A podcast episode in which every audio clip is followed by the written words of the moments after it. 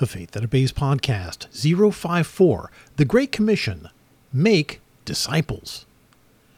The second command of the Great Commission is to make disciples. It should probably go without saying that this seemingly small command is absolutely loaded with potential. Let's get started.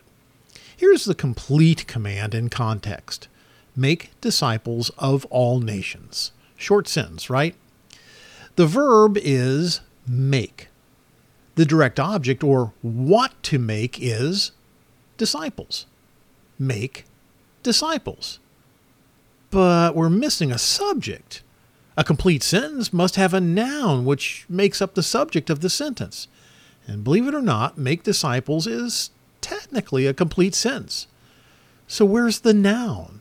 What is the subject of the sentence? Well, think back to seventh grade English. Remember, this was a fun one. The subject is the implied you. If we're going to say the complete and full sentence, it would be, You make disciples. The purpose of the sentence is imperative, so it's a command. The plural you Jesus is referring to are the remaining 11 disciples, the apostles. It's to them exclusively he's saying, you make. We have no indication there's anyone else present. The commands are given to a very select group of men, the men he has been training for the last three years, the men who have walked closely with him daily. So, you make would be the command in its simplest form. Let's talk about this part of the full sentence before we get to the what of the sentence. Jesus' command is directed to the apostles, and he tells them to make something. Making something implies effort, it requires activity. Noah Webster, in his 1828 dictionary, offers over 60 definitions for the word make. Here are just a few to compel, to constrain, to create, to cause to exist, to form from nothing, to bring into a state or condition, to constitute. The word make means the act of creating something new which did not previously exist. It also implies a deliberate effort is activated toward that goal. In order for this to happen, the person performing the effort must have a goal in mind, and we should understand they have some sort of motivation to achieve the goal for which they are producing the effort. There's some driving force behind their desire to be productive. This little word make is packed full of activity. When we couple it with the first command from our last podcast to go, it becomes even more active. Remember, we're still talking about evangelism. A disciple is a maker, just like God is a maker. A disciple of Jesus does not sit in a lofty cathedral or busy themselves with the mundane activities of the church. A disciple of Jesus is laser focused on a process of production. It's the number one priority of their day. And exactly what does the disciple of Jesus produce? A disciple of Jesus produces other disciples of Jesus. Our sentence is You make disciples. Disciples is the direct object, the what of the making. This speaks to the end result of the process, right? It clarifies and gives purpose to the rest of the things we already know. The apostles were told to go, they were told to make. And the things they were told to make are other disciples. There's nothing confusing here. There is nothing ambiguous. Jesus' commands are clear and straightforward. The final part of the make command comes in the form of a little prepositional phrase which tells us where to go and make we go to all nations. This defines the target audience of our efforts. We are to make disciples of all nations. In essence, there's no limit to the process. Even as new nations are formed, those need to hear the gospel message as well. And by the way, if we're to go to all nations, that kind of destroys the idea of racism and prejudice in the church, doesn't it? The point of this lesson is to tightly focus on this word make the second command of the Great Commission. It's a process very few people are involved with today. For the average person who calls themselves a Christian, they are content to go to church on Sunday, pay the respects to God for about an hour, and then live any way they want the rest of the week. They relegate the task of making to a pastor, evangelist, a marketing department, or anybody else. The deliberate activity of evangelizing the world is not something they really want to be involved in. And even if they do bring a friend to church, they'd still hand off the conversion process to a worship team or some other church leader. This is not how a true disciple of Christ operates. A disciple of Christ is deeply devoted to the activity for which the Master has redeemed him. He is about the Master's business of making disciples. A disciple of Jesus has the ability to reach and teach, at least on some basic level. Think about it. If God did not intend you to further his kingdom here on earth, why would he leave you here after you became a Christian? Because Jesus told us, by extension, to make disciples in the proclamation of the Great Commission, we understand without confusion the purpose of a disciple is to make other disciples. This is why we say there is no other kind of disciple than one who makes disciples. If a person is not about the business of making other disciples, then they cannot call themselves a disciple. But what is a disciple? In our next series, we will dive deeply into this subject in the lesson about discipleship. For now, let's just define the basic term. Once again, here's what Webster says Disciple, noun, Latin, to learn. Definition 1 A learner, a scholar, one who receives or professes to receive instruction from another, as the disciples of Plato. 2.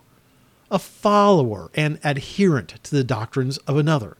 Hence, the constant attendants of Christ were called his disciples, and hence all Christians are called his disciples as they profess to learn and receive his doctrines and precepts. So, a disciple is a student or a learner, but this word carries a much deeper meaning than a person who simply sits in a classroom, doesn't it? A disciple is a close associate of the teacher we might say they walk with the teacher. They spend time with the teacher and become very familiar with the teacher's ways. When someone is that connected to a mentor, they tend to become like the teacher. They don't just learn bits of information or clever ideas, they begin to imitate the teacher.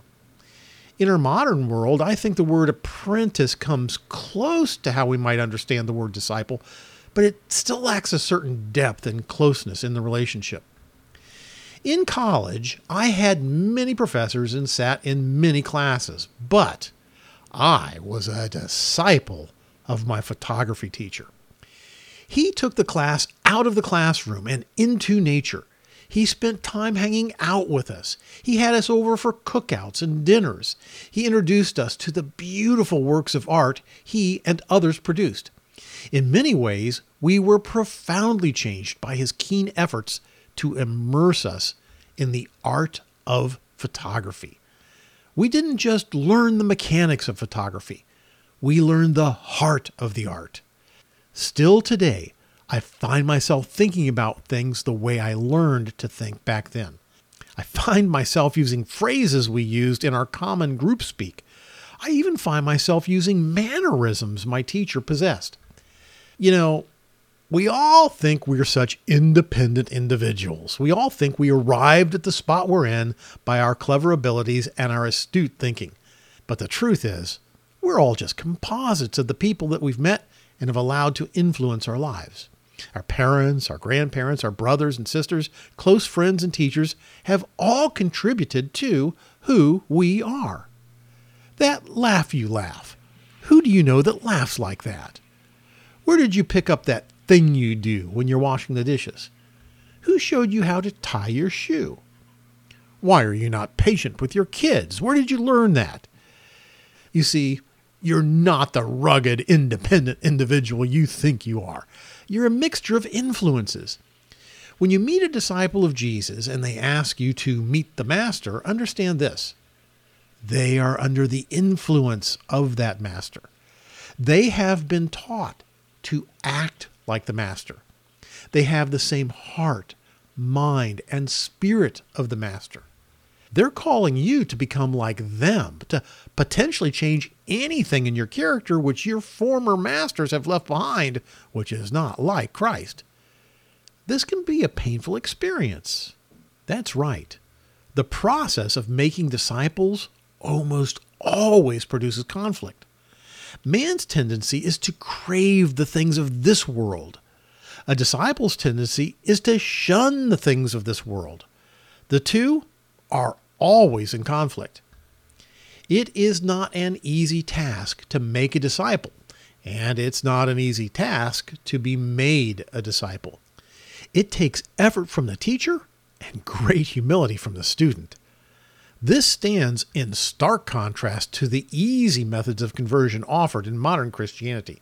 Today, all you need to do is raise your hand in a church service and you're good to go. The work of making disciples requires that people are introduced to Jesus, understand who he is and what he has done for us. It requires that we allow the Bible to be the prime source of our knowledge and training, not a man made book of membership rules. In making a disciple, we help a person understand what life was like for the first century disciples and explain how they should be our role models. We often spend a good bit of time cleaning up old traditional views about religion by pointing people to the biblical patterns. Sometimes there is conflict, but when a person is committed to studying the scriptures for themselves and allowing them to be the final authority, errors and traditions fall away and the truth can be seen fully. This all takes great patience and careful instruction. It takes time together and communication. It takes walking together, talking together, eating together, and always opening the Bible together. Let's face it, anyone can claim anything about the Bible as long as we are unwilling to check it out for ourselves. This is another mark of a disciple. They open their Bible every day. They are constantly on the lookout for deeper understandings regarding their relationship with Christ. In the churches I know which practice discipleship, even outsiders make the claim wow, those guys really know their Bibles. So, the second command of the Great Commission, make disciples, carries quite a punch. Just like every other command in the Great Commission, it is an action. Every disciple of Jesus is involved in making disciples. It is your faith acting. It's not a human work. It is the glorious and exciting result of a faith that obeys. Well, thanks for listening. Join the argument at www.jointheargument.com.